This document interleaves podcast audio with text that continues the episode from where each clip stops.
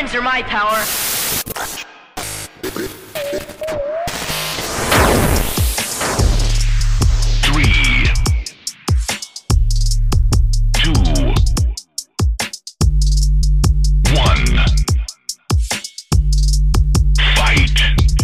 What is going on, my guys, gals, non-binary pals, and nerds everywhere? Welcome back to Nerd Explosion, the weekly podcast where based on a monthly theme, we nerd out about whatever we want. I'm Caitlin. And I'm Cameron. And today we are continuing Kingdom Hearts Month. Now, first of all, I want to thank you for being with me through this whole ride, because I know you know nothing about Kingdom Hearts and you could care less, but I appreciate you being along for the ride. You're welcome. And today's topic, I figure, you know, one of the main parts of Kingdom Hearts, besides, you know, the convoluted plot, is the Disney worlds. And that's actually one of the main reasons I got into the series in the first place, because when I was a kid, I grew up with the original PlayStation, and I had, one of the games I had was Final Fantasy VII, and I played that a lot. But also growing up, I was a huge Disney kid.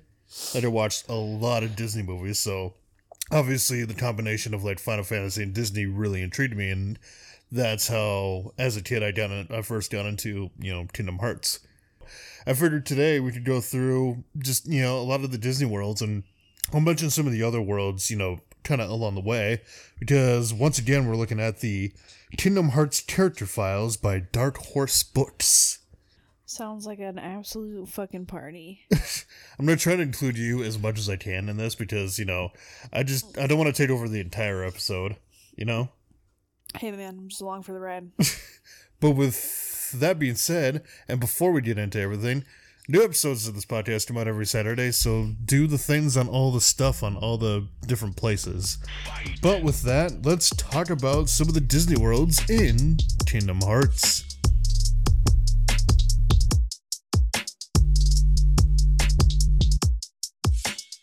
First up, we have Disney Castle. Disney Castle, which appears in the first game, the second game, Coded, Dream Drop Distance, and 3. The castle where the king who watches over all the worlds lives.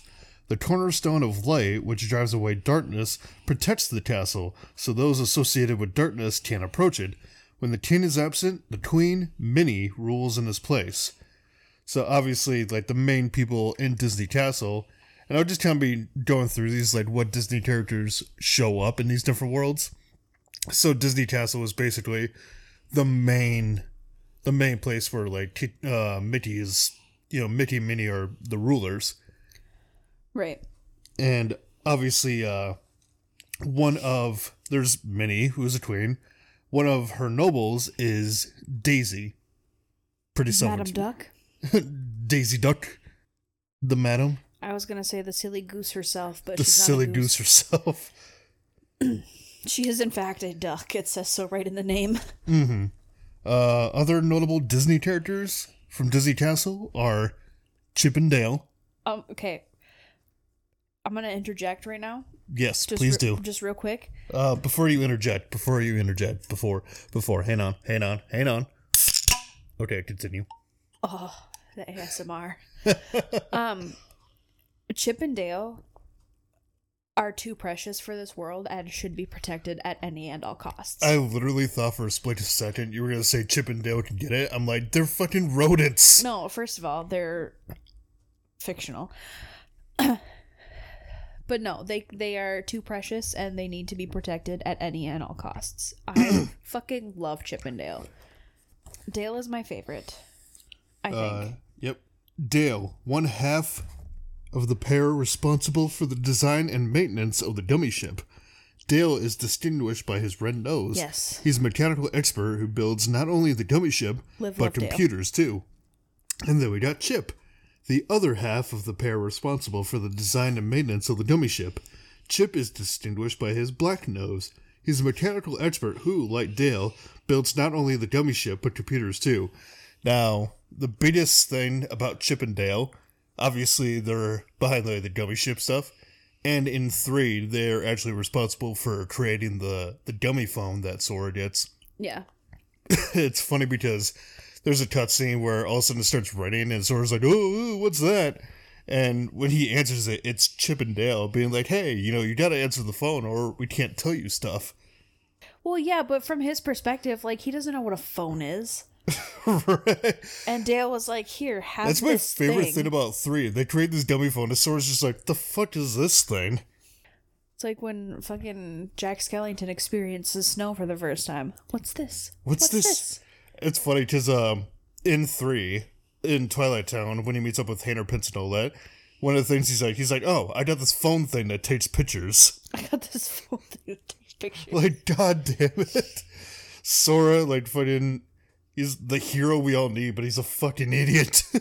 He is also, like, the more we get into this, the further he's climbing up on my list of people who need to be protected at any and all costs. Just by age or just by personality? Both. Because I think by 3, canonically, he's like 16. I mean, he's still just... He's a baby. Because he was 14 in the first game, so by the events of 3, he's got to be like 16 at least. But he's still just a baby. So that means... I think that means Riku has got to be like 18.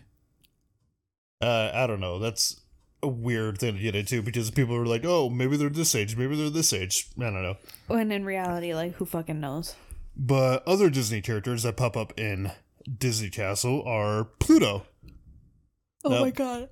Live, love, Pluto. Pluto really has no relevance to anything. He just kind of shows up here and there. Well, doesn't Pluto in one of the games end up leading Sora to where he needed to be after he ended up in... Oh, yeah, because, I mean, at the end of 1... What's its place? At the end of 1, they're Sora, Donald, and Goofy are walking down that field. All of a sudden, they see Pluto with a letter from Mickey, and they end up following Pluto. So basically, Pluto kind of leads them to Castle Oblivion. Also, I guess Pluto kind of helps out everyone in 2 by kind of just like being Pluto, you know, just being like, you know, hey, Naminé, follow me, bork bork, bork bork. And another random Disney character that pops up in Disney Castle, Enchanted Brooms. You know, from weirdly, that makes perfect sense. The brooms from Fantasia. The enchanted brooms are there. Oh, sidebar, we should watch Fantasia. We should. Well, which one? Because there's 2 different ones. There's an older one, and then there's one, I think, that came out in 2000. The original, I think. I mean, they're 2 different movies, but there's just the one that came out, like, way back, the original, and then the one that came out in 2000. I don't know which one is which, but I think Disney Plus will have either. Which, that's the one with pink elephants on parade, right? You're thinking Dumbo. Dumbo has pink elephants on parade. What? Okay, what am I thinking of then? There's a scene in Fantasia, I think, that like... I think there is one with elephants, or like hippos or something. Yes, it was hippos. Okay. It might be in the original, but either way... Because as a child, that shit fucked me up. So did pink elephants on parade, but I love Dumbo, as to nobody's surprise. So, next in this world, we have... Disney Town, which is part of the same world as Disney Castle, but this focuses more because this only appeared in Birth by Sleep. So Disney Castle is in Disney Town? Is that what you're saying? Yeah, so Disney Castle, ruled over by King Mickey, is located in this town. The Spectacular Dream Festival is held here once a year. During this time, a variety of events are enjoyed all over town. So basically, there's Disney Town, and then Disney Castle is in Disney Town. But this is more focused on in Birth by Sleep, like I said. Yeah. Because in Birth by Sleep, obviously, there's a dream festival that Terra, Aqua, and Ventus are able to visit. And this actually has some relevance to, like, the rest of everything, because obviously there's Minnie, Daisy. One of the more obscure Disney characters that shows up is Horace Horsetaller. Manager of Fruitball Plaza, Horace is also a longtime friend of King Mickey's group. Well, yeah, because he's Horace Horsetaller is like one of the OG Disney characters from and like Clarabelle and like all them. One of those like Clarabelle Cow and everything from like way back in the old days. Back in my day. Yeah, Chippendale. This is, I mean, besides Traverse Town, this is the first time. This is Huey, Dewey, and Louie actually pop up in this place too, because they run a ice cream mini game. It's like rhythm based, and you gotta stack this ice cream cone like as high as you can. Again, the enchanted brooms show up, and I was thinking about Huey, Dewey, and Louie, and then I was thinking about the animated show, and he was like, I could have been Turbo. I actually watched the out of Huey, context. Huey, Dewey, and Louie. I watched the out of context thing from DuckTales, and most of it was just Huey, Dewey, and Louie just talking nonsense. I could have been Turbo. One of the more important characters that shows up in Disney Town is Pete. Now, during the events of Birth by Sleep, he's obviously trying to mess with the Dream Festival in order to, I think, to try to become mayor or something. But he shows up. Is that his whole purpose throughout the series? Is just to be mayor, or no? It was in Birth by Sleep, but then his plans obviously changed. So let's see. Pete dressed up in disguise in order to win the Dream Festival's popularity contest. He believes he's a hero of justice, but nothing he does is actually helpful. So he pops up as two different alter egos, Captain Justice and Captain Dark, all in an effort to basically screw up the Dream Festival. So in the events of Birth by Sleep, obviously they catch Minnie catches on to Pete's shenanigans, and she bans him to the Lanes Between, which is basically, so the Lanes Between is described in here as like in Birth by Sleep, the little areas like in space that Aqua Terra and Ventus go between, traveling to different worlds. Mm-hmm. So when they're traveling two different worlds, they go through the Lanes Between, and Minnie, tired of Pete's shenanigans, actually bans him to the Lanes Between. So he's kind of just sitting there like by himself, and all of a sudden Maleficent pops up randomly and decides like, hey, if you do exactly what I say and don't be a fucking idiot. Don't be a fucking idiot. Famous last words. I didn't give you power over the Heartless and everything. So it's from that point on where Pete comes into play with everything else. Gotcha. It's at that point that Pete starts working with Maleficent. Next, going through these worlds, we have the Country of the Musketeers. Any guess what that's from? I'm going to take a fucking El Dorado shot in the dark here. The Three Musketeers? Yes. More specifically, Mickey, Donald, Goofy, The Three Musketeers from 2004. That came out in 2004? That movie was 2004. That's a 20-year-old movie. Yeah. That movie, it's good funny enough, God, like relating it to Kingdom Hearts, this movie came out when Chain of Memories originally released. Jesus. So, Country of the Musketeers as a world only appeared in Dream Drop Distance. And obviously in this, we have Mickey, Donald, the Goofy. But the thing with Mickey in this world is that at this point, now, this is one of the sleeping worlds, so obviously when Sora visits, the Mickey and Donald the Goofy that are in this world have no idea who Sora is. Because at this point, they haven't met him yet. Because they're not King Mickey, it's just... and well, he is King Mickey, but this is a time... So Sora visits this world at a time when Mickey is going through worlds trying to figure out stuff, but he hasn't met up with Mickey, Donald, or Goofy yet. So in all of the convoluted plot that we've already discussed, now we're throwing in time traveling? Basically. Well, it's a sleeping world, but the weird way to describe it is Sora visits it because it's one of the worlds that Mickey visited on his... after Yen Sid was like, hey, shit's going down, visit these worlds and investigate. So, like, when Sora gets there in Dream Drop Distance, obviously Mickey doesn't know who Sora is, but he is aware of, the Keyblade, and he tells him a secret. He's like, hey, I know you have a Keyblade. I'm here on a secret mission from Yen Sid, blah, blah, blah. Flawless Mickey impression, by the way. Thanks. So, obviously... a lot of the stuff that happens in this world is straight from the movie, including one scene where they're in this tower and they're cornered by... They actually have the names in here. Never mind. No, they don't. Oh, they do. The Beetle Boys. So the Beetle Boys are kind of like... Beetle Boys. In the movie, Three Musketeers are like Pete's henchmen. Mm. And they're trapped in this tower, and Goofy starts thinking, and he looks at a window, and he's like, oh, a good idea. And Midgey's just like, well, what do you have in mind, Goofy? And Goofy's like, I got a plan, and it might be a good one, too. So he grabs Mickey, leaps out the window onto a tree, which slingshots him back through the window and into the Beetle Boys, sending them out a different window. Goofy really said, yeet! He just really just, yeet! So, obviously, Minnie... said, hold my beer. Minnie is in this, too, but obviously she's a princess at this point in time. And the only difference about her is she has a little hair curl right in front.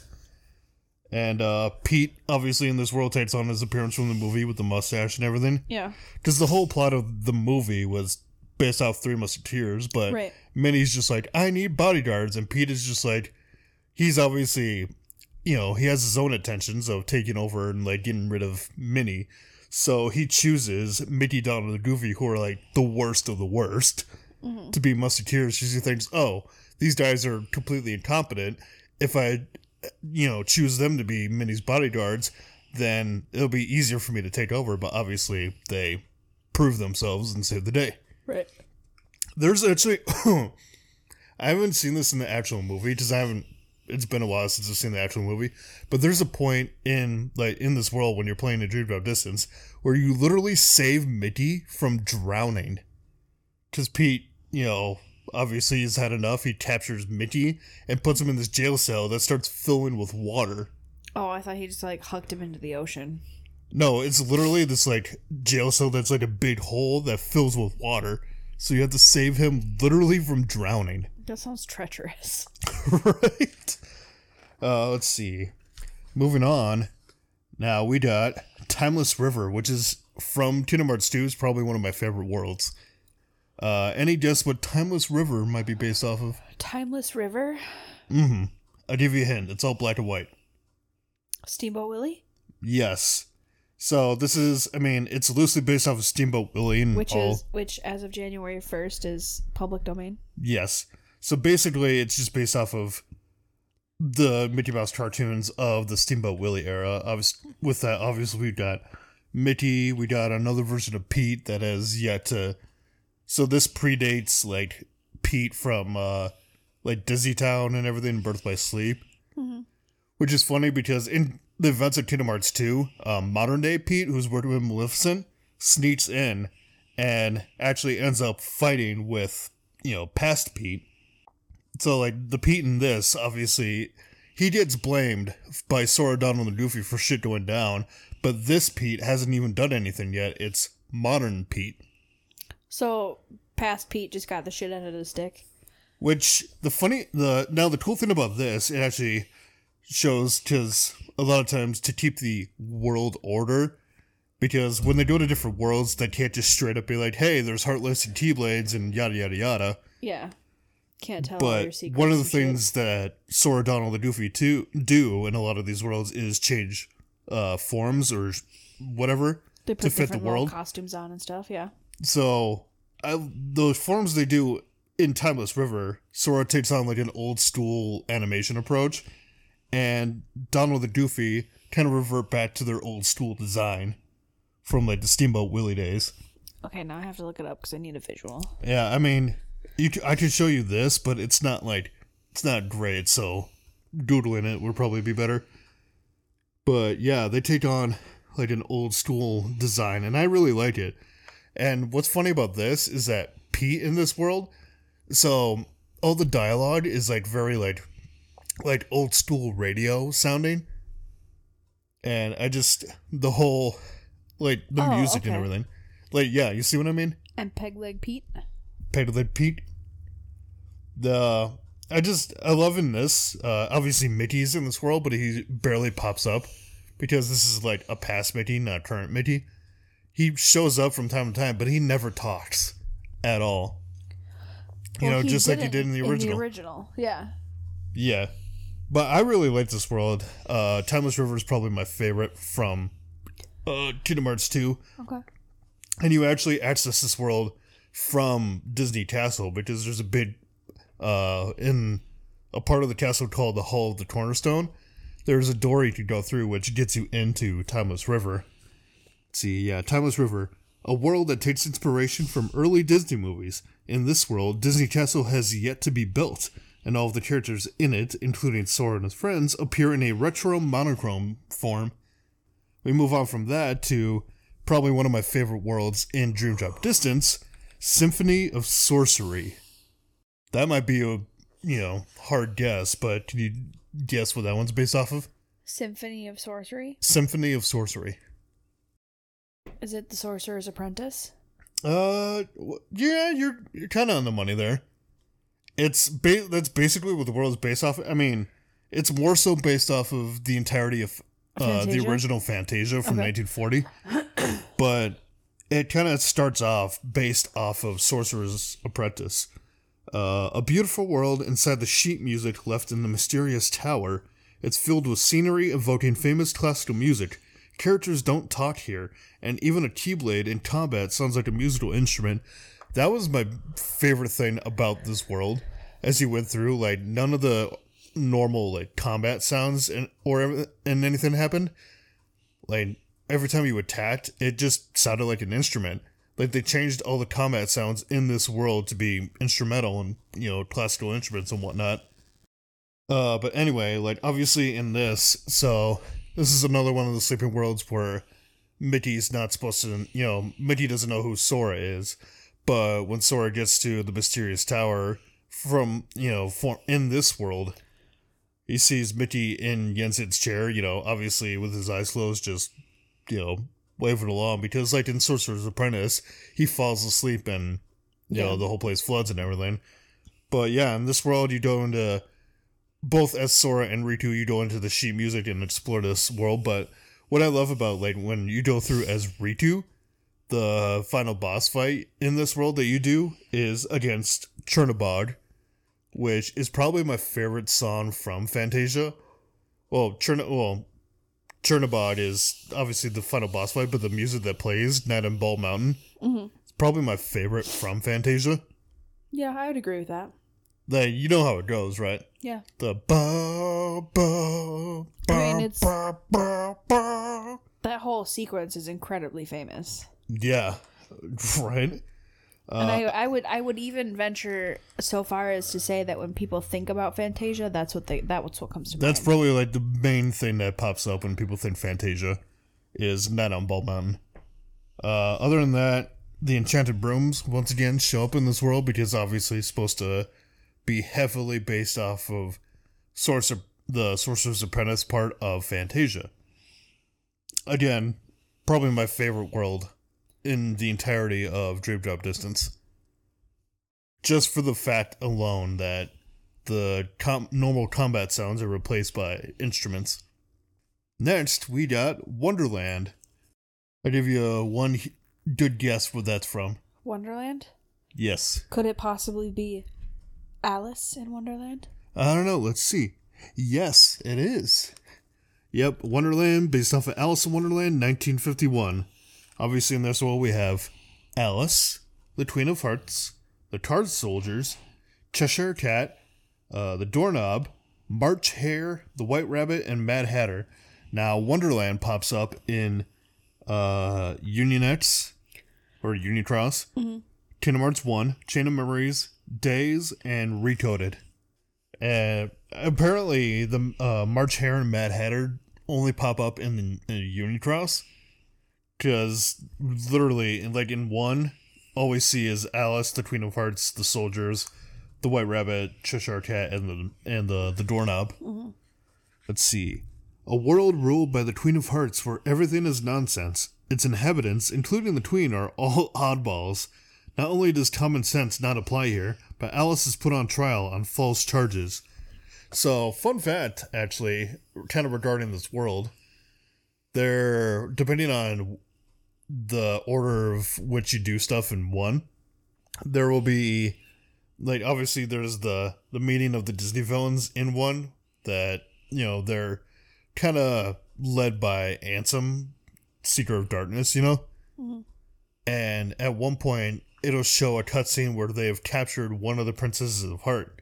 And for most people, when that cutscene happens, it's Alice that, shows up and is like, oh, where am I?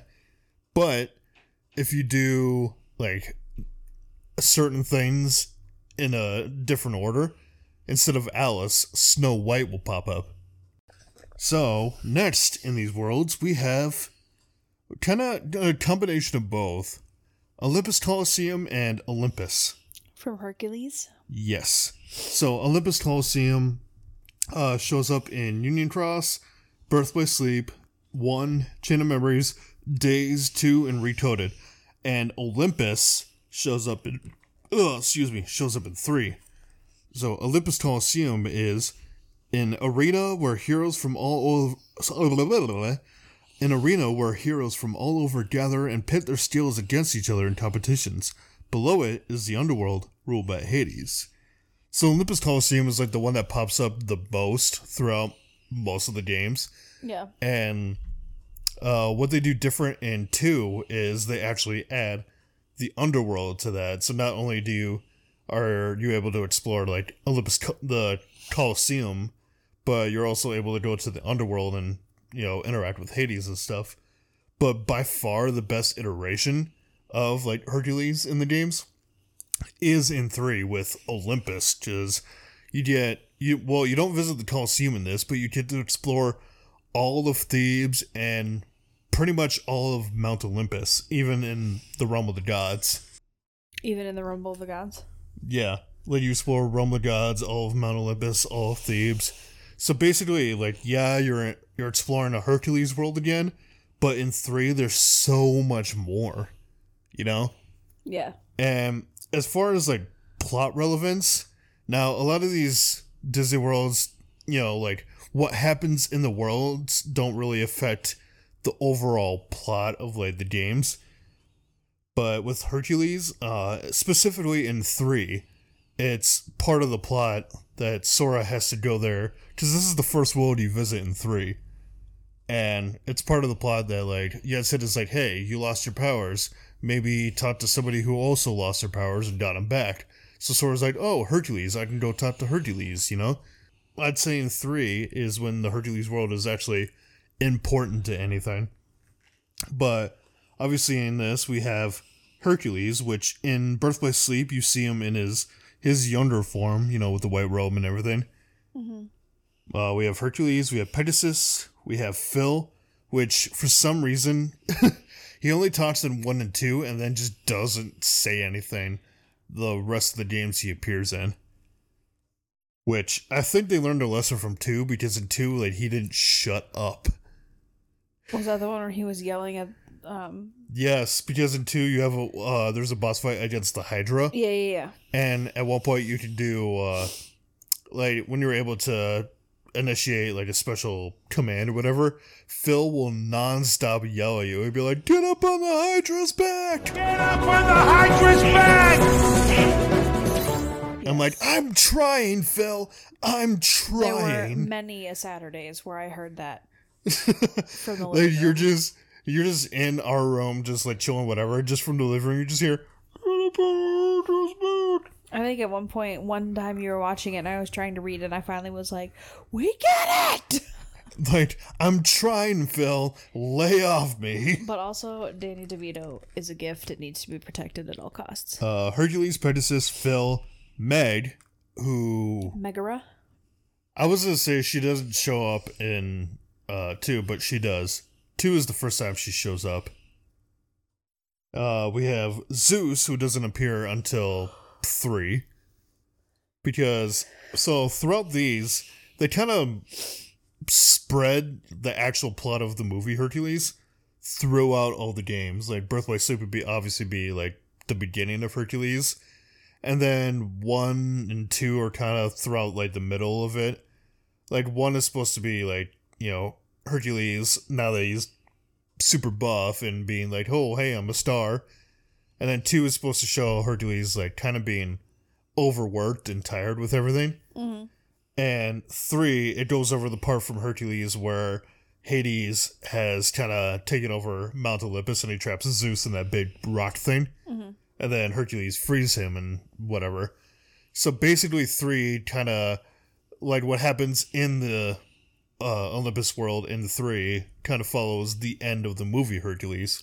Right. With Hercules being like, you know, as much as being a god and chilling out on Mount Olympus would be great, my place is with Meg. Mm-hmm.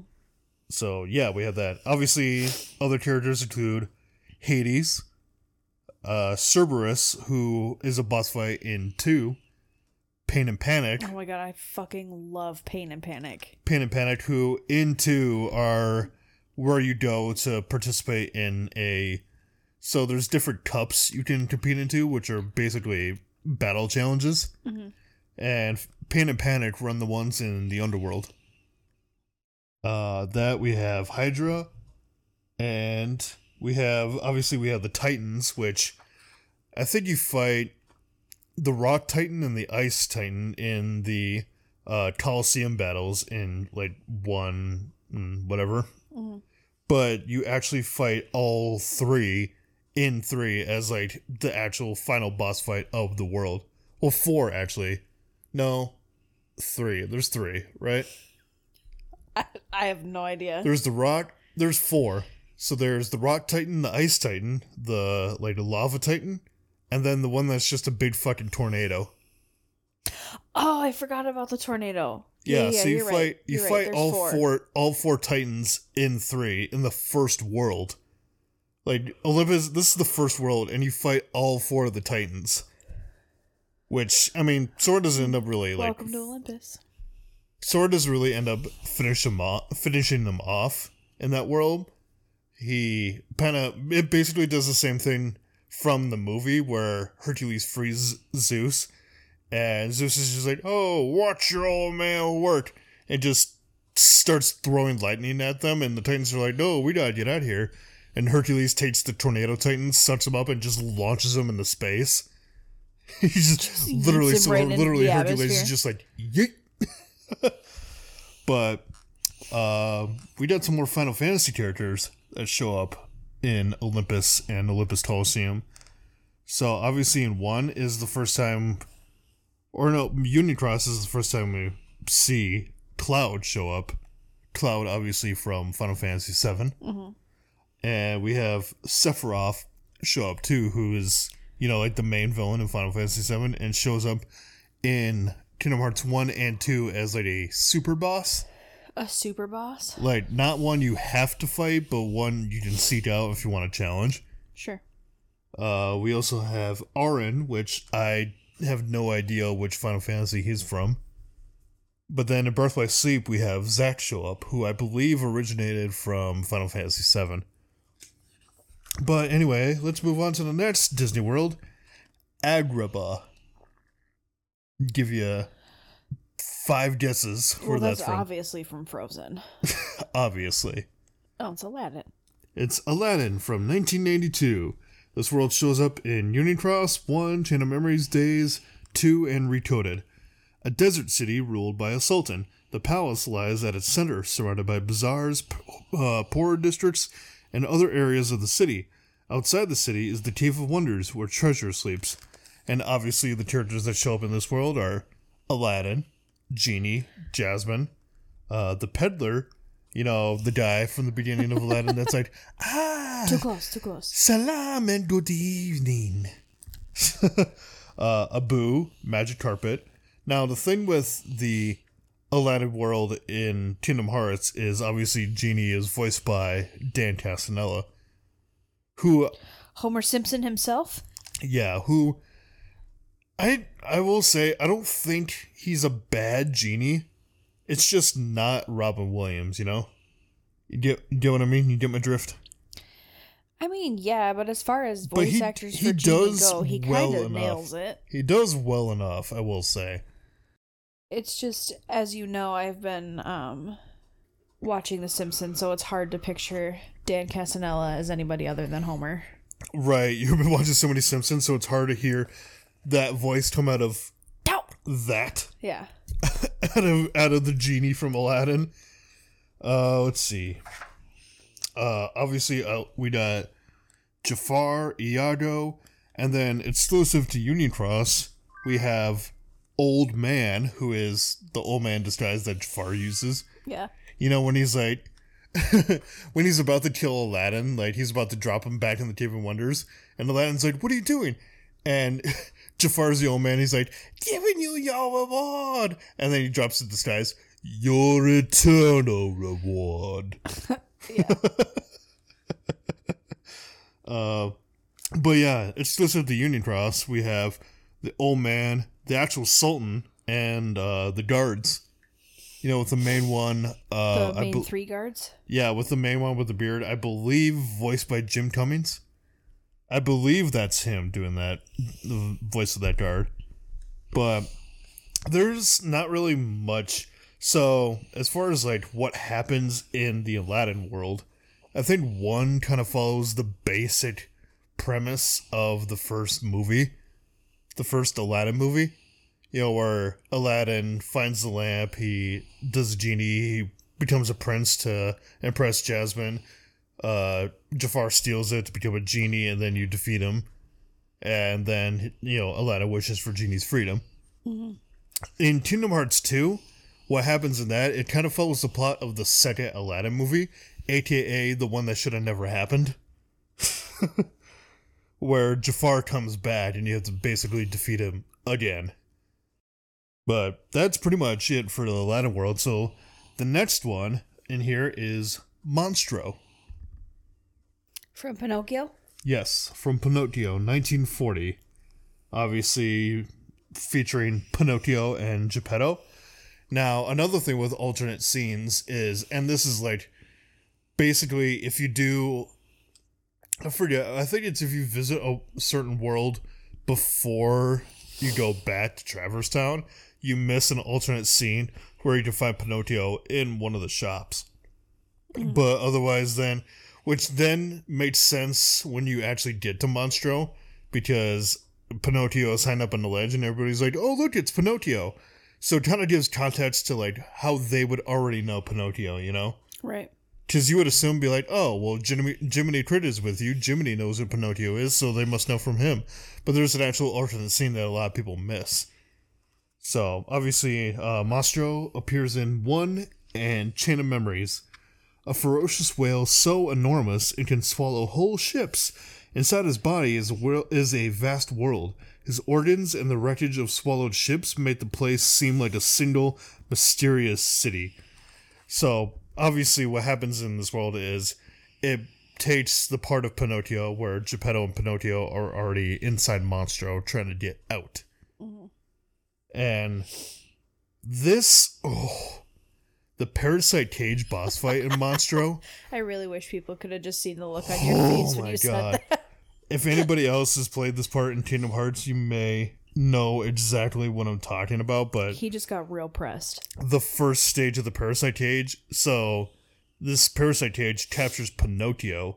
So, throughout the first stage of the fight, Pinocchio is just constantly screaming. He's like, "Get me out of here!" And he's just screaming that constantly. Like, "I'm trying! Fucking, you're not even a real boy yet, so shut the fuck up." Don't do him like that. He's just a baby. So, along with Monstro, we have another Pinocchio world that shows up in Dream Drop Distance called Prankster's Paradise. Is that where they all turn into donkeys? Yeah, so obviously, you know, you play as Sora and Riku in Dream Drop Distance, and you one or the other.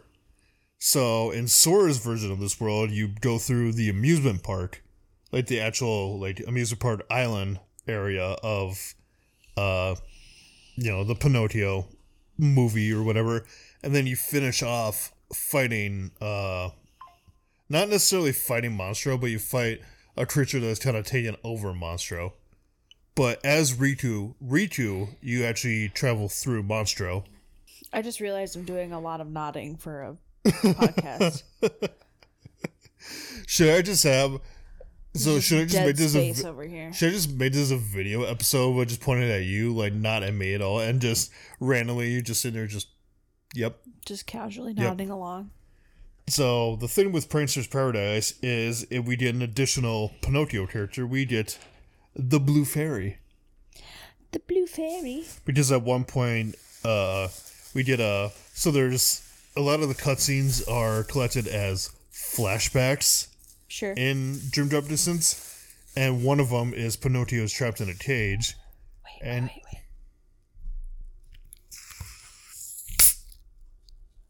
That wasn't as satisfying as my Arizona.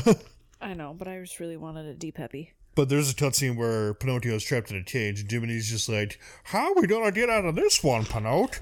And then the Blue Fairy comes out and be like, "Oh, Pinocchio, you haven't been lying, have you?" And Pinocchio's like, "No." And then his nose is like, "Whoop!" And Blue Fairy's like, "Oh, you dumb fucker, you lied to me." Yeah, I'm sure she said those exact words, too. And she's like, "I'm going to get you out of this cage, but just this once. Don't test me again." She said, "Try me, ho." But yeah, that's Pinocchio. That's the Pinocchio representation in Kingdom Hearts. Next on here, we have Atlantica. That one is obviously Frozen. Obviously.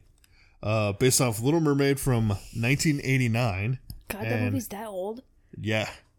Christ. You wouldn't think so, but yeah, it came out in 89. It appeared in Kingdom Hearts 1, Chain of Memories, and 2. Now, obviously, in Kingdom Hearts 1, you actually explore throughout Atlantica, and the final boss fight is against Ursula, obviously. And it kind of is loosely based, like, what happens in the world is based off the plot of Little Mermaid, except with the difference being in 1... Ursula tricks Ariel into stealing Triton's trident. Right. But the weird thing about King Triton in Kingdom Hearts 1 is that he is somehow aware of what a Keyblade is. Because at one point, Ariel obviously, you know, he has a dad moment like, "Ariel, you can't do this." And Ariel's like, "I hate you." And she goes off, and Sora's just kind of there with Donald and Goofy. And Triton's just like, "I know what that is, a Keyblade. You need to leave because those cause nothing but trouble." So his idea of the Keyblade is like, oh, they're bad and, you know, leave the world immediately before you cause harm or whatever. Right. But obviously, like I said, with one... what happens to that is Ursula tricks Ariel into stealing the trident so that Ariel can get the freedom she wants, but obviously Sora's like, "Hey, don't trust her," and Ariel's like, "Oh, you're right, we should come up with a plan." And then obviously they go with Ariel to Ursula, and Ursula's like, "Oh, you're trying to trick me, now I gotta destroy you." And then you fight Ursula in, you know, as the final boss fight of the world. Sure. In 2, it's a little different because, and a lot of people hate the Little Mermaid world in 2 because you don't actually, I mean, there's a small part of the world you explore, like one area, but what you do throughout the world is rhythm games. Oh yeah, we know like, how you much don't you actually love your rhythm games. You don't actually fight, you just do a bunch of rhythm games. Is that the one, too, where it was like, "Oh, go do this thing, now go do this thing, now go back and do this thing, and you can't do this before you get this, but you can't get that before you find this." And you were just, like, going back and forth a bunch? Sure. Like, you had to find a comb, but you couldn't get the comb until you did. Thinking of... There's, like, an actual, like, Little Mermaid video game where you do that. Oh. I think it's, like, the actual Little Mermaid game. But... yeah, and 2, you do a bunch of rhythm games, and it has the infamous, like, there's a couple of them where you do rhythm games to songs actually from Little Mermaid, mm-hmm. like Kiss the Girl and Under the Sea. But there's also original songs in this world, with one of the most infamous and memeable being Swim This Way. Swim This Way? Like, walk this way? No. No, not at all. Is this a fucking Steven Tyler parody? I'll do it on my phone because that'll actually show up a lot better in the recording. Because I like how you. I really don't want to edit it. I just want to take a second to point out the YouTube search history here. So he typed in SW, and the first thing that came up was Sweet Victory. The second thing that came up was Sweater Lady Gem. Sweater Lady Gem. But anyway, swim this way.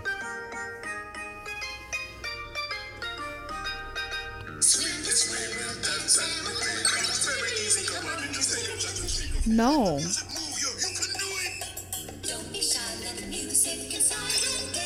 No.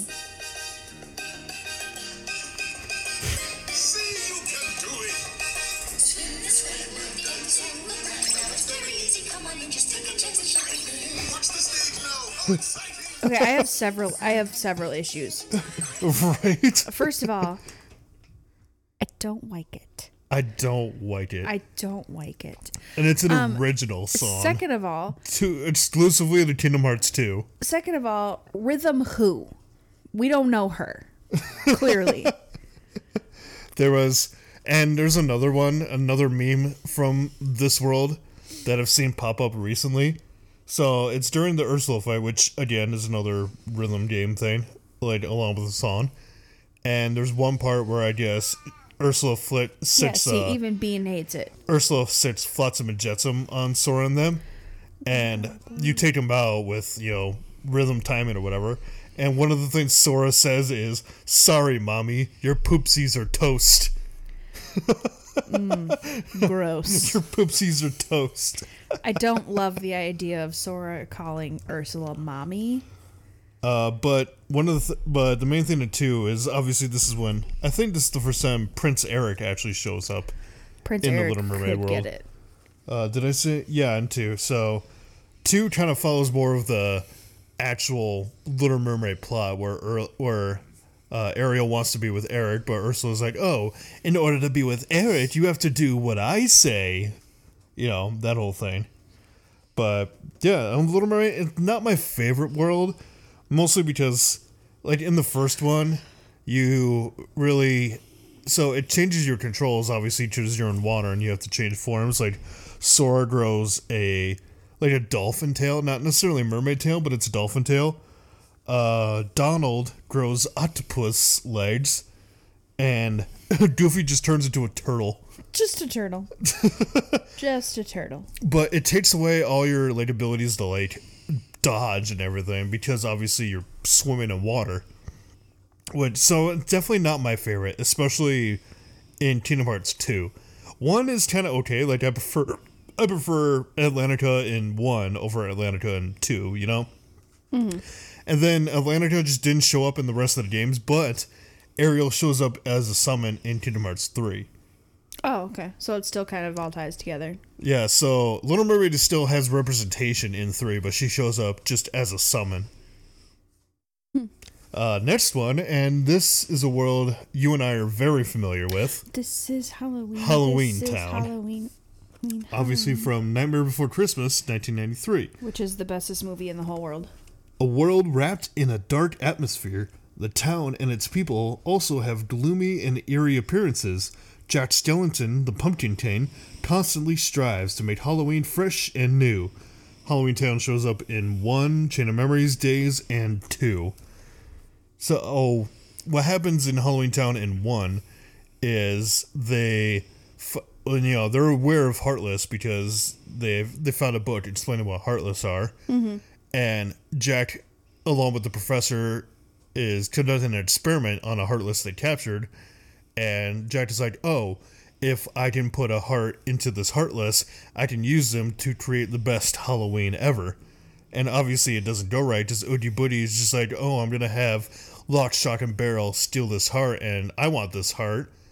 So what happens in 1 is, obviously you fight Oogie Booty, and at one point he steals the heart, consumes it, and he turns into this big fucking house, which is the final stage of his boss fight. Mm-hmm. In 2, Halloween Town is a little different because it follows more the part of the plot of the movie where Jack wants to take over Christmas because, he finds a door to Christmas Town and he's like, "Hey, I want to do Christmas." And Santa's like, "No, that's my shtick." Right. So that's the whole thing. And obviously, we got all these different. Well, to be fair, it's not that he wanted to take over Christmas. He wanted to give it a shot with Halloween. Yeah, he wanted to give Christmas a shot.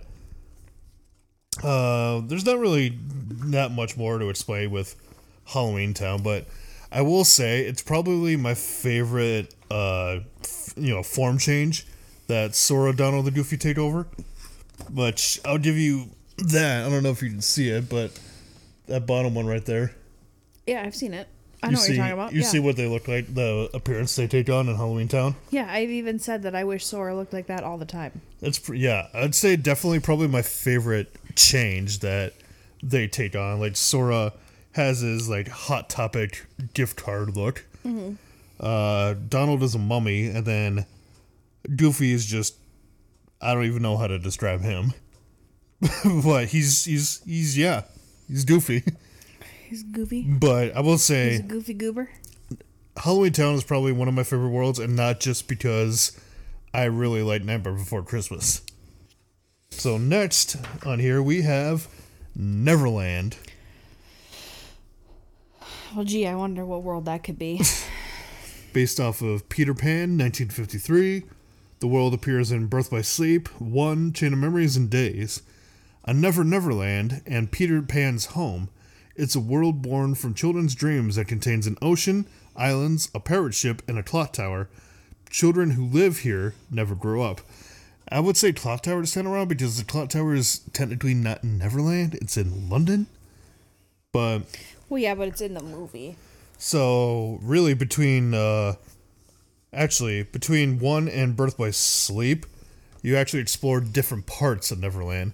Like, in Kingdom Hearts 1, you mainly just are stuck to Captain Hook's ship with the end of that world, after you defeat the final boss, you get to fly around the clock tower in London. Mm-hmm. But in Birth by Sleep, you actually explore more of Neverland. Like, you actually go throughout different areas of Neverland, including one of the trees that the Lost Boys have a hideout in. Mm-hmm. Which... Have I ever told you about one of my favorite cutscenes from Birth by Sleep? I think they're with... It's Peter Pan, two of the Lost Boys, Cubby, and Slightly. Peter Pan, Cubby, Slightly, and Aqua.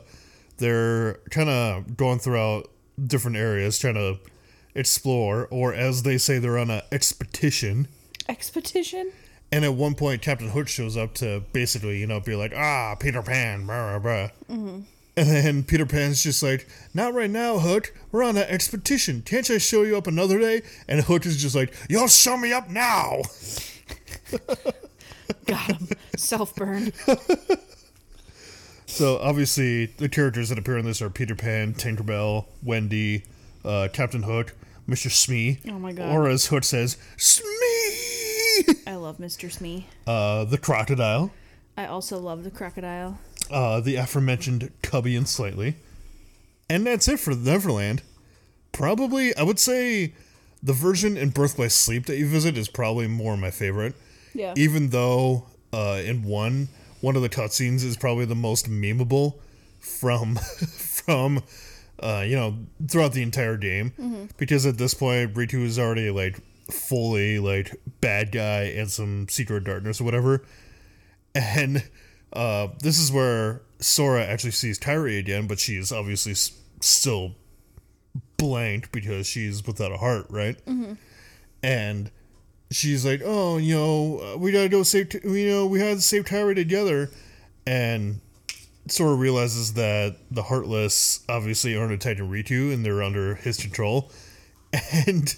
He's just like, Riku's just like, it's too late, Sora. The Heartless obey me now. And then there's a long pause, and Sora's like, you're stupid. You're stupid. Fucking got him. All right. 100 Acre Wood. Oh, I love 100 Acre Wood. Based on the Winnie the Pooh series from 1966. This world has appeared in Birth by Sleep, 1, Chain of Memories, 2, and 3. Now, obviously, with 100 Acre Wood, a lot of it, what it appears as, is in Merlin's house. He has the book of Winnie the Pooh, and Sora uses it as a portal to travel into 100 Acre Wood. And I think one of my favorite iteration of this is in 3, because it's obvious in 3 that Sora, he's getting older, so his connection to Winnie the Pooh is starting to grow weaker. Mm-hmm. But as far as like what happens in the worlds, there's no really big overall plot relevance. This is more like a mini-game world. You just go there, like it's not... You could probably skip it entirely if you wanted to. Like, it's a completely optional world, but it's basically a minigame world. Mm-hmm. I specifically love the version in Kingdom Hearts 3 because the character designs, like the colored pencil-esque look of it, is probably my favorite design throughout the entire game. Yeah, you are a sucker for good game design. Yeah. So, looking through these, obviously with the characters, we got Pooh, Piglet, Tigger, Rabbit, Roo, who only appears in Kingdom Hearts 2. We Tinga, Owl, who again, last appeared in Kingdom Hearts 2. Lumpy, Eeyore, and Gopher. Is Lumpy a heffalump? Yeah. Lumpy's a heffalump. Heffalumps and woozles? The heffalumps and woozles. The wonderful thing about Tigger is that Tigger's the wonderful thing. Their tops are made of rubber, and their bottoms are made of springs. They're bouncy, bouncy, bouncy, bouncy, fun, fun, fun, fun, fun. The wonderful thing about Tigger's is that I'm the only one. You fucked me up. I did that on purpose. The wonderful thing about Tiggers is Tiggers are wonderful things. Their tops are made of rubber. Their bottoms are made of springs. They're bouncy, flouncy, trouncy, pouncy, fun, fun, fun, fun, fun. But the most wonderful thing about Tiggers is I'm the only one. Next Disney World. I count this as a Disney World because it's the base of it is from something else. Mm-hmm. We have the Mysterious Tower, which is the tower where the sorcerer Yen Sid and the three good fairies live. Sora's group receives important information and new clothes here. It's the place where King Mickey once trained, and it's far bigger on the inside than it looks. Like the TARDIS? So this is basically the base of operations where Sora and everybody goes, and Yen Sid is like, hey, do this and do that. And I count this as a Disney World because it's obviously based off of the Sorcerer's Apprentice bit in Fantasia. Mm-hmm. But, I mean, with Yen Sid and everything. But, yeah, Mysterious Tower is probably one of the more iconic locations in Kingdom Hearts. Because you got Yen Sid himself, but you also got the good fairies, Flora, Fauna, and Merryweather, who in 2, I think they first pop up in 2, and they're responsible for giving Sora new clothes. Well, in 2 and in 3, to basically help him, fight the darkness easier. Right. Moving on. Now, this is going to be probably an easy one to guess. The Land of Dragons. Mulan. Yes, based off of Mulan from 1998. A world that gives the impression of ancient China. It once received strength from a dragon sleeping under a mountain and is ruled by a great emperor. An enormous structure and symbol of the emperor's authority, the Great Wall of China stretches along the northern border. So obviously this is based on Mulan, and we get Mulan, Mushu, Shang, the emperor, Qianpo, Shan Yu, Yao, and Ling. And what's funny about this world, when you first pop up in it, is Mulan obviously doesn't know who Sora, Donald, and Goofy are, but Mushu knows who Sora is because he was a summon in Kingdom Hearts 1. Like, Mushu popped up as a summon in Kingdom Hearts 1. Right. So when you visit the Mulan world in 2, Mushu was like, oh, hey, I recognize these guys. Like, I know who these guys are. Right. So, and basically when you go throughout this world, it follows basically the plot of Mulan. Like, you help Mulan disguise herself in the army. You fight Shan Yu. It's basically, like, if you know Mulan, you know what happens. Well, I feel like a lot of these worlds kind of follow the plot of the movie they're from. I think some of them, like, there's not really much original stuff until, like, 3, but for early ones, like Mulan, like, the stuff you do in the world, it basically follows the plot of the movie Mulan. Mm. Except for Beast's Castle. Beauty and the Beast. From Beauty and the Beast. Obviously my biggest memory of this is from Kingdom Hearts 2, and I'm not really sure if it really follows the plot of Beauty and the Beast at all. It just exists as a world. Because in 2, at this point, Belle and Beast already know Sora and them for what happened in 1. Mm-hmm. Because Belle was just like, oh, you know, I was a Princess of Light. You know, you're a Keyblade wielder and the Heartless, blah, blah, blah. So she knows, you know, she knows what do. Right. Her and Beast know what do. But like in Kingdom Hearts 1, you only meet Beast and Belle. Whereas in 2, we get more characters that pop up. We did Cogsworth, Lumiere, and Wardrobe. Lumiere. Wardrobe. Hey, Wardrobe was a very important character, okay? She sucks in 2. I will not. Because there's... I will not sit here and listen to you besmirch the good name of Wardrobe. There's a part in 2 where you have to sneak into a room, but she's standing in front of it and she's asleep. So you have to, like, mash triangle to push her out of the way. But you have to stop mashing when she opens her eyes. Otherwise, she'll, like, bump you to the side and move back, you know, a few inches. So you gotta redo everything all over again. And she's unnecessary. Like, she doesn't even go here. She doesn't even go here. More characters that pop up. Mrs. Potts and Chip. And exclusive to Union Cross, this shows up in Union Cross too. In Union Cross, we see Gaston and Maurice. No one fights like Gaston. No one has more plot irrelevance, much like Gaston. You really struggled for that one, huh? Yeah, I mean, you know, story of my life. Anyway, next Disney Worlds we got on here because these pop up in multiple games. We got Port Royal and the Caribbean. Gee, I wonder what movie that could be from. So Port Royal shows up. Obviously, this is based off of Pirates of the Caribbean. We got Port Royal, which appears in 2, which is a port city on an island in the Caribbean. It's in a dangerous area of the ocean near Isla de Muerta and the ship graveyard, and is infested with pirates. Obviously, Port Royal in Kingdom Hearts 2 is based off of the first Pirates of the Caribbean. And pretty much kind of follows the plot. Like, follows the basic plot of that. You go through, you know, you find Barbossa. And he's like, oh, we're an undead crew. And then Jack is like, no, you know, I got to finish you off. And he's like, oh, we're going to take Elizabeth. And Will is like, no, I'm going to sacrifice myself. But not really, you know? Right. And then we got the Caribbean, which appears in 3, which the Pirates World in Kingdom Hearts 3 is based off of Dead Man's Chest. And by far is the best looking world in the entire game. Like, if I didn't know any better, I would say I was actually watching Dead Man's Chest. Mm-hmm. Like, it's just, oh my god, phenomenal. I mean, fucking, look how well they made Davy Jones look. Yeah. Like, my god. That's also reminds me of the fact that, like, obviously the Caribbean in Kingdom Hearts 3 follows pretty much the plot of Dead Man's Chest. Mm-hmm. And there's the part in Dead Man's Chest where Davy Jones stabs Will Turner. But in Kingdom Hearts 3, after this happens, Sora gets, like, very emotional. And him, Donald, and Goofy start charging Davy Jones to try to fight him. And Sora literally resorts to physical violence. Like, my dude, you are a Keyblade wielder. He, like, jumps on him and starts wailing on him? Yeah, he jumps on his head and he starts just punching him in the head.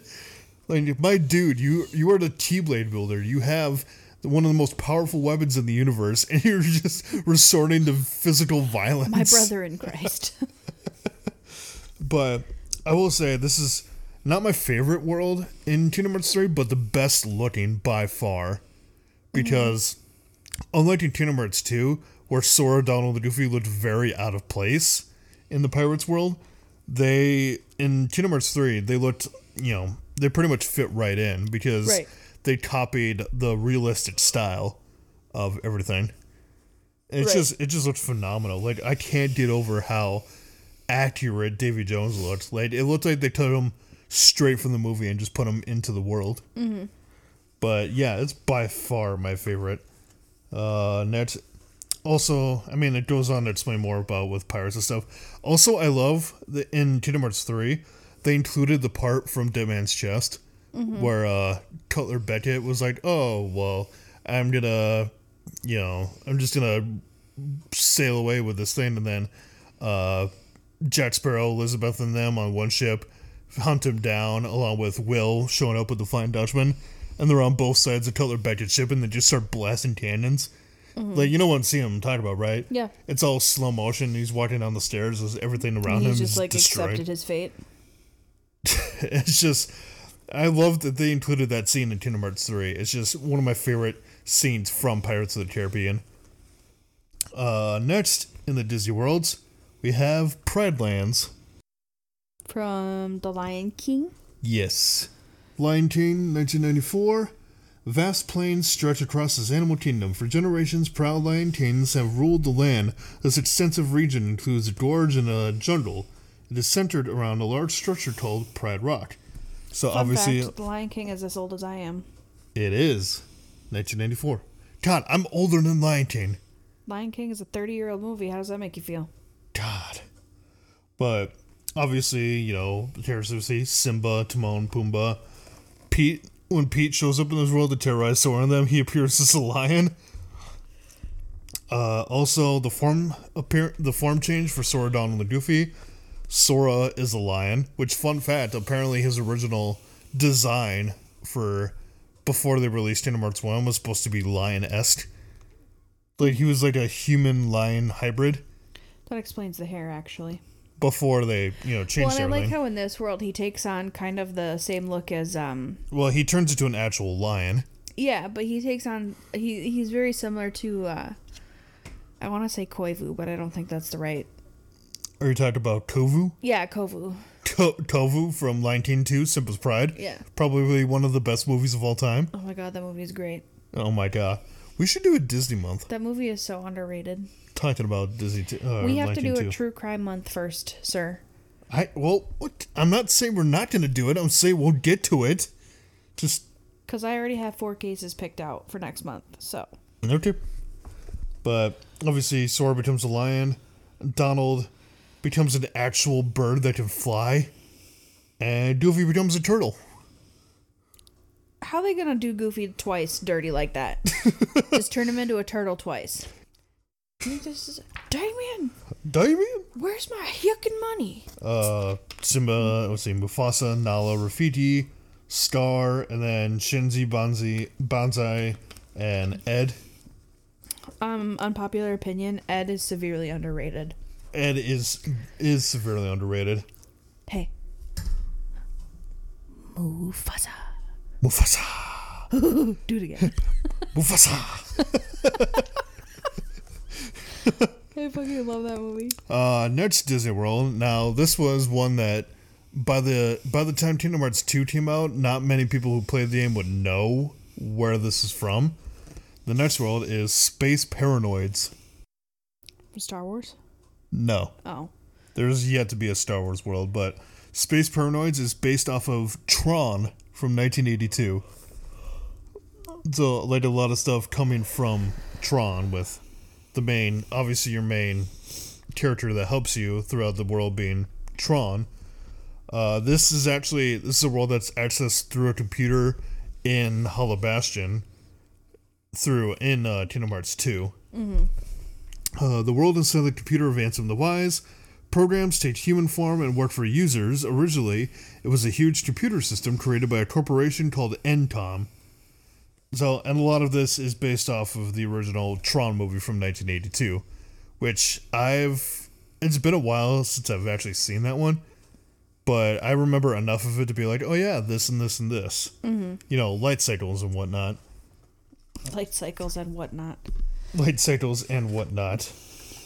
So next, kind of similar to that, next world is The Grid, which is based off of Tron Legacy from 2010. Now, this is a world that appears in Dream Drop Distance, and obviously, like I said, based off of Tron Legacy, which came on 2010.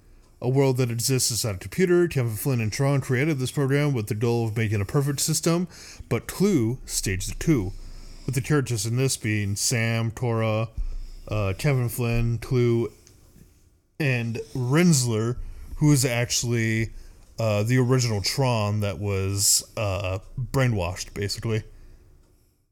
And what's sad in this world is that obviously Sora recognizes Rinsler as Tron, and he tries whatever he can to make Tron remember him.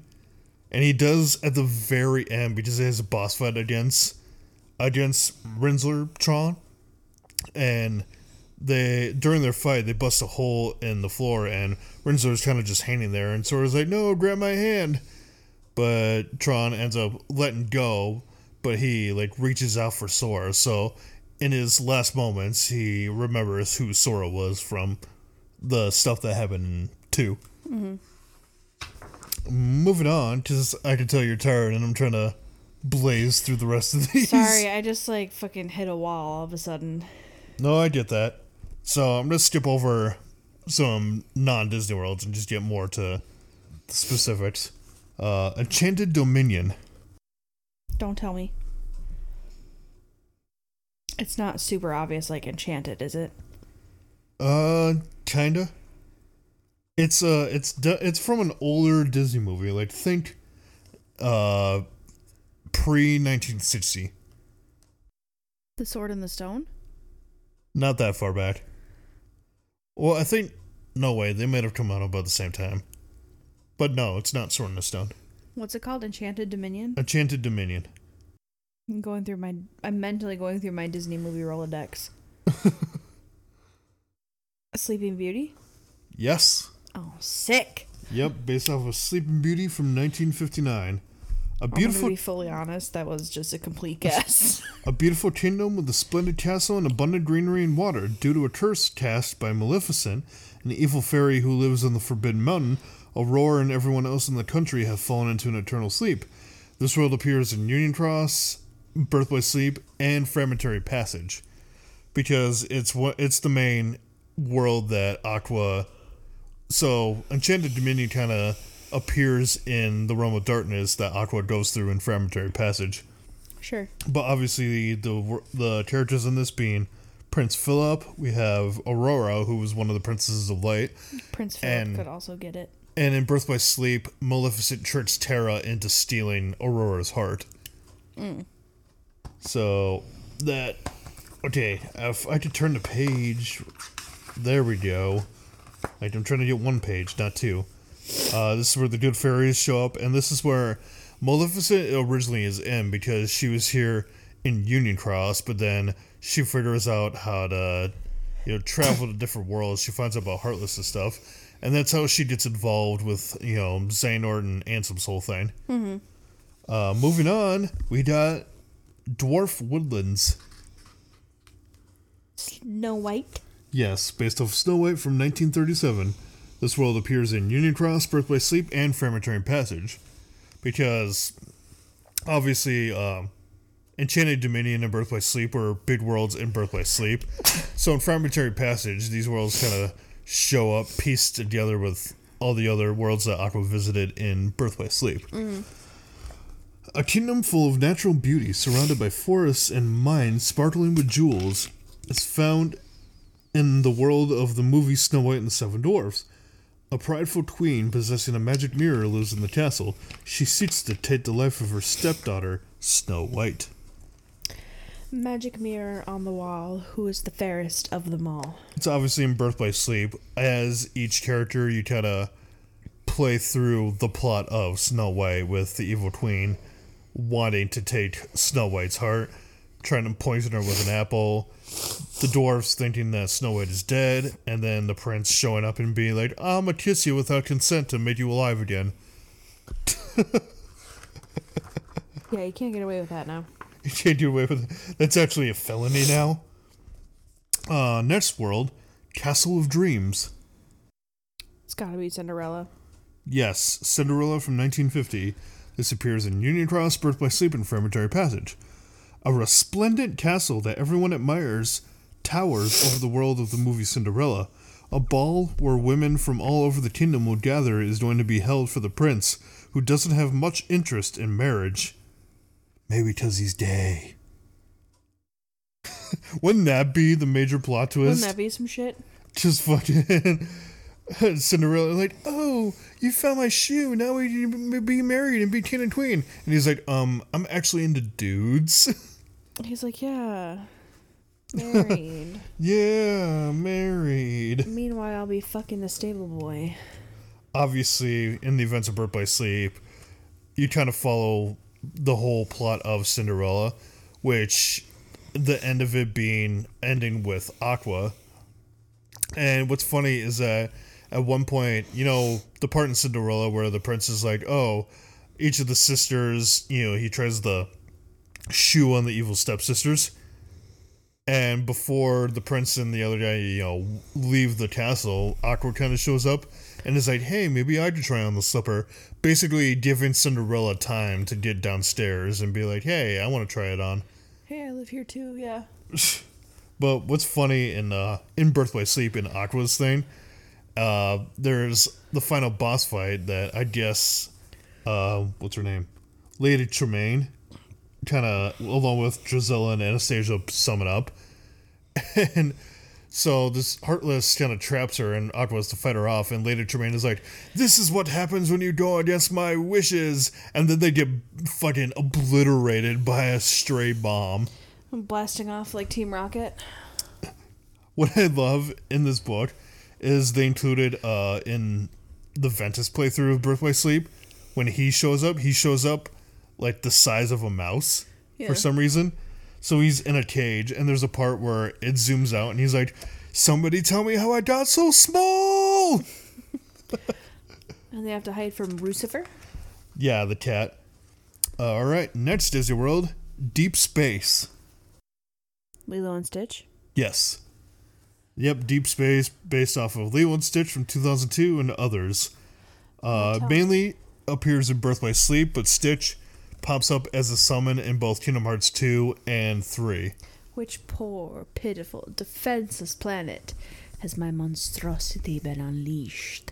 Yeah, so with obvious characters showing up being Stitch, Jumba, Captain Gantu, the Grand Councilwoman, and Sparky shows up as the boss fight in Birth by Sleep.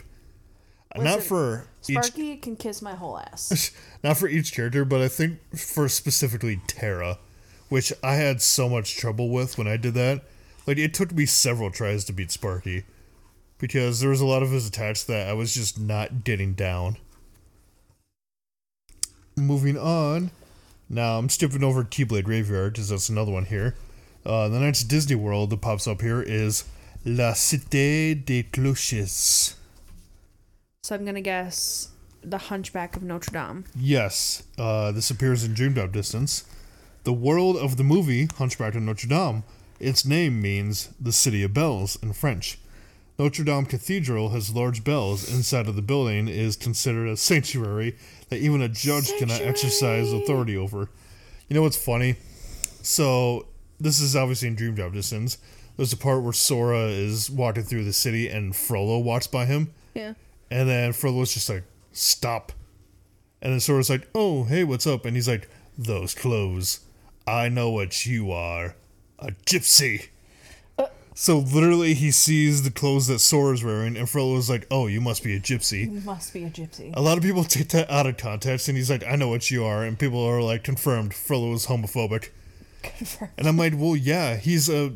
I think somebody else said that. I'm like, oh, well, Frollo is against gay people. I'm like, yeah, he's a Roman Catholic in the 12th century. You could have just stopped at Roman Catholic. Like, he's a Roman Catholic. Of course he's homophobic. But obviously, the characters that pop up here, Quasimodo, Judge Frollo, Esmeralda, Captain Phoebus, Hugo, Victor, and Laverne, you know, the three gargoyles. And in Dream Drop Distance, basically, you know, with Sora and Riku's parts in it, you go throughout the events of Hunchback of Notre Dame. But what's weird is that the what happens to Frollo is different in Sora and Riku's part. Because I think in Sora's part is when they did the thing where Frollo's hanging on to that gargoyle, but then it has that evil face and he gets scared and it breaks off and he screams as he falls into the fire. Yeah. But in Riku's playthrough, there's a Heartless that you fight as the final boss fight, which Frollo, I guess, kind of summons because he decides, oh, the Heartless are going to be enough to cleanse the city. But the force of this Heartless' winds kind of knocks him off the ledge of Notre Dame. Mm-hmm. And as he's falling into the fire, he yells, "Judgment shall be mine." Right. So that's that one. And I actually really like... I love the Hunchback of Notre Dame representation in Kingdom Hearts. I don't know if they'll ever do it again, but this was definitely a good way to do it in Dream Drop. Next Disney World, we have Toy Box. From Toy Story? Yes, from Toy Story. Now, this is obviously in 3, which this is actually the first Pixar world that has showed up in the Kingdom Hearts universe. And this is... It's not really based off of the movie at all, really. The world of the movie Toy Story, where each toy has its own personality and can talk and freely move around when people aren't looking. Sora and company also take the form of toys and adventure through the world. This really isn't based off of any of the movies. It kind of like does its own thing in this world. Rex in this world is obsessed with this game called Verum Rex, which the character Yuzora is from, which... Sora later comes across after he, dies, saving Kairi. Right. Which kind of, there's a lot of speculation on why he meets Yuzora, who's supposed to be this fictional character from a fictional video game in the Toy Story world. So it's like, okay, why am I seeing Yuzora? So there's a lot more to Yuzora than we realize, but we don't have all those answers yet. With Toy Box, obviously, we got Woody, Buzz, Rex, Ham, Green Army Men, and the aliens. Green Army Men. And the aliens. And like I said, it doesn't really follow the plot of Toy Story. It like does its own thing where Woody and Buzz are concerned because they don't know where Andy or like the rest of their friends are, the rest of the toys are. And they find out that apparently the world has been split. Yeah. So they're trying to figure out, what's going on, basically. Next world we got Kingdom of Corona. Tangled. Yep, based off of Tangled from 2010. The world of the movie Tangled is a kingdom abundant in greenery and water in hopes that the princess who was kidnapped as a child will come home. Lanterns are released on her birthday in such a large number that they fill the sky. Now, this world actually kind of follows the plot, so in 3, when you get to Kingdom of Corona, it kind of follows the plot of Tangled with, Eugene, or Flynn Rider, as he's known in the first part of the movie, coming to free Rapunzel and give her a taste of freedom, and Mother Gothel basically being an evil bitch the whole time. Although, in this world, so what I love about a lot of the Disney worlds in 3... is that there are actual good reasons for the organization to be there, whether it's the original Organization 13 or the real organization. Right. Like in Toy Story, or in the Toy Story world, they're interested in that because they're like, oh, these toys have hearts. Like, they have hearts, but they're toys. They're supposed to be inanimate objects. Tangled with Kingdom of Corona, I forgot what their interest was, but Marluxia, who's the main guy in Chain of Memories, is the one that's interested in this world. I don't know why I want Marluxia to be a girl so bad. I think he wants to be a girl so bad, which we stand a transition cane. We do. Obviously. And then next world, we got Monstropolis, which appears in Monsters 3, Inc., which obviously based on Monsters, Inc., 2001 and others.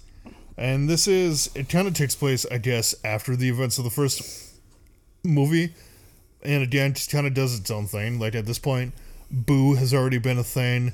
The factory is already relying on laugh power. Kitty. Yeah. And with this, I forget what the organization's obsession with this world is, but obviously, Sully, Mike, Boo, Randall... And this is actually one of my favorite worlds, and the forms that Sora, Donald, and Goofy take on here are obviously they turn into monster forms, and it's just I don't know. I find Sora's design really goofy in this. Mama, another gator got in. Another gator. Next world, probably the most polarizing among people who talk about Kingdom Hearts 3, Arendelle. Mm-hmm. Based off of Frozen from 2013.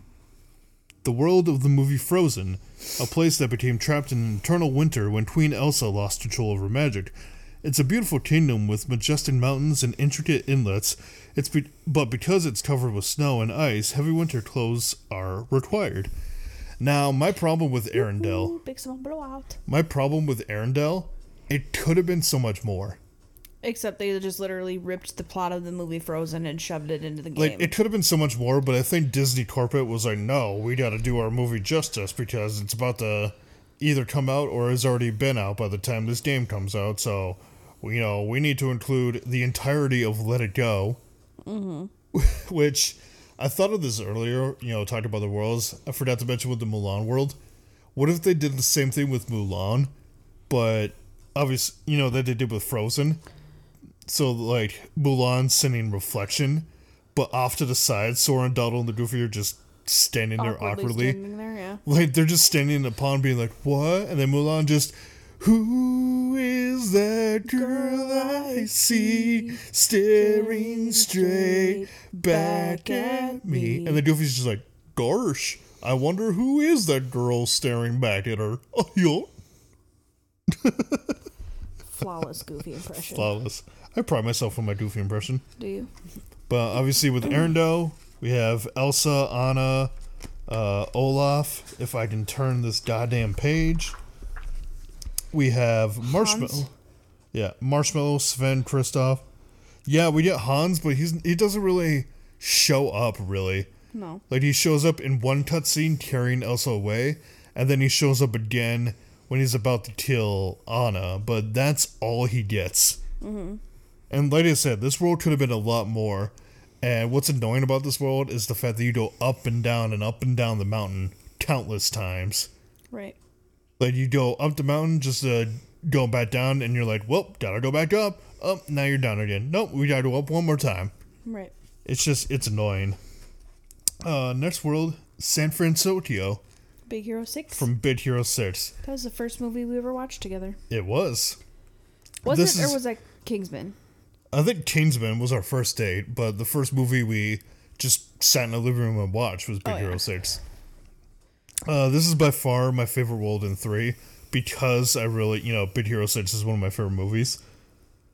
And what I love about in Kingdom Hearts 3, is the original voice actors from the movie reprise their roles in Kingdom Hearts 3. Mm-hmm. A modern city that's the setting for the movie Big Hero 6. A variety of cultures that Sora and company are unfamiliar with intermingle here. At night, decorative lights illuminate the downtown like a metropolis, making it look different than it does in the daytime. So obviously in this we got Hero, we have Baymax, we have Gogo Tomato, Honey Lemon, Wasabi, and Fred. I fucking love Wasabi. And like I said, all the original voice actors reprise their roles for this. Mm-hmm. Which I've lost my mind, because as soon as Fred showed up, and I was like, oh, TJ Miller! Like, TJ Miller! But I think, now, there might be a lot that I'm going to cut out of this episode, but based on everything, what Disney World would you want to see in Kingdom Hearts? So, like, a lot of people are theorizing about what worlds will show up in 4. Like, if I had to put it to a guess, I would maybe want to see Agrabah show up again. Because I know Olympus is probably going to show up again. Mm-hmm. Maybe Moana? Yeah. I'd want to see, all of the movies I can think of for some reason are not Disney. Well, you can think Pixar too, because like I said, with 3, they included Toy Story and Monsters Inc. So the Pixar doors are wide open. I think Encanto would be cool. Encanto? Mm-hmm. I could probably see that working. Or Turning Red. Yeah, I could see that working. They could make Sora and his own little red panda. Turn Sora into a red panda. People would lose their minds. That would be cute. Yeah, I think Encanto would be cool. I know Star Wars is probably going to pop up because Nomura has been wanting to do Star Wars and Kingdom Hearts for the longest time. Besides Moana, maybe Wish, because that's probably going to be one of the more recent as of Inside. Whenever it comes out. Inside Out. There was one thing I saw that people thought Inside Out was going to be part of it. And I'm like, oh, I mean, there's a lot of stuff with, like, emotions and memories and stuff, so Inside Out would probably fit perfectly with Kingdom Hearts lore. Yeah. What else? I'm trying to think of, like, older Disney movies that they haven't done yet. Like, maybe Sword in the Stone. So we could see, like, where Merlin, you know, Merlin in his natural habitat. Winnie the Pooh will probably show up again. I don't know. That's really up for Nomura to figure out. But I guess with that's pretty much all the Disney Worlds we had to cover. There's probably going to be, you know, whatever ones pop up in 4, people are going to love and hate. It's not going to be, like, there's going to be people that love them and people that hate them. And then there's going to be people like me that'll be like, I'm just happy to finally play Kingdom Hearts 4. There are people like you that are just like, hey, man, I'm just happy to be here. I did hear the thing that in Missing Link there might be some Disney World, so it'll be interesting to see what shows up in that. Mm-hmm. But I think with that, and I know we're both pretty tired, what do you say we call an episode? Call right here. Sounds good to me. I'm ready for bed. Alright, so with that, I think that's going to do it for this episode. I hope you guys enjoyed this almost 2-hour episode. You know, 2 hours before I edit it down, probably. But I hope you guys enjoyed. I hope you guys drink plenty of water. I'm about to drink a shit ton of water because my throat is dry. I've been Caitlin. She's been Cameron. And as always, we'll see you guys in the next episode. Nerds out.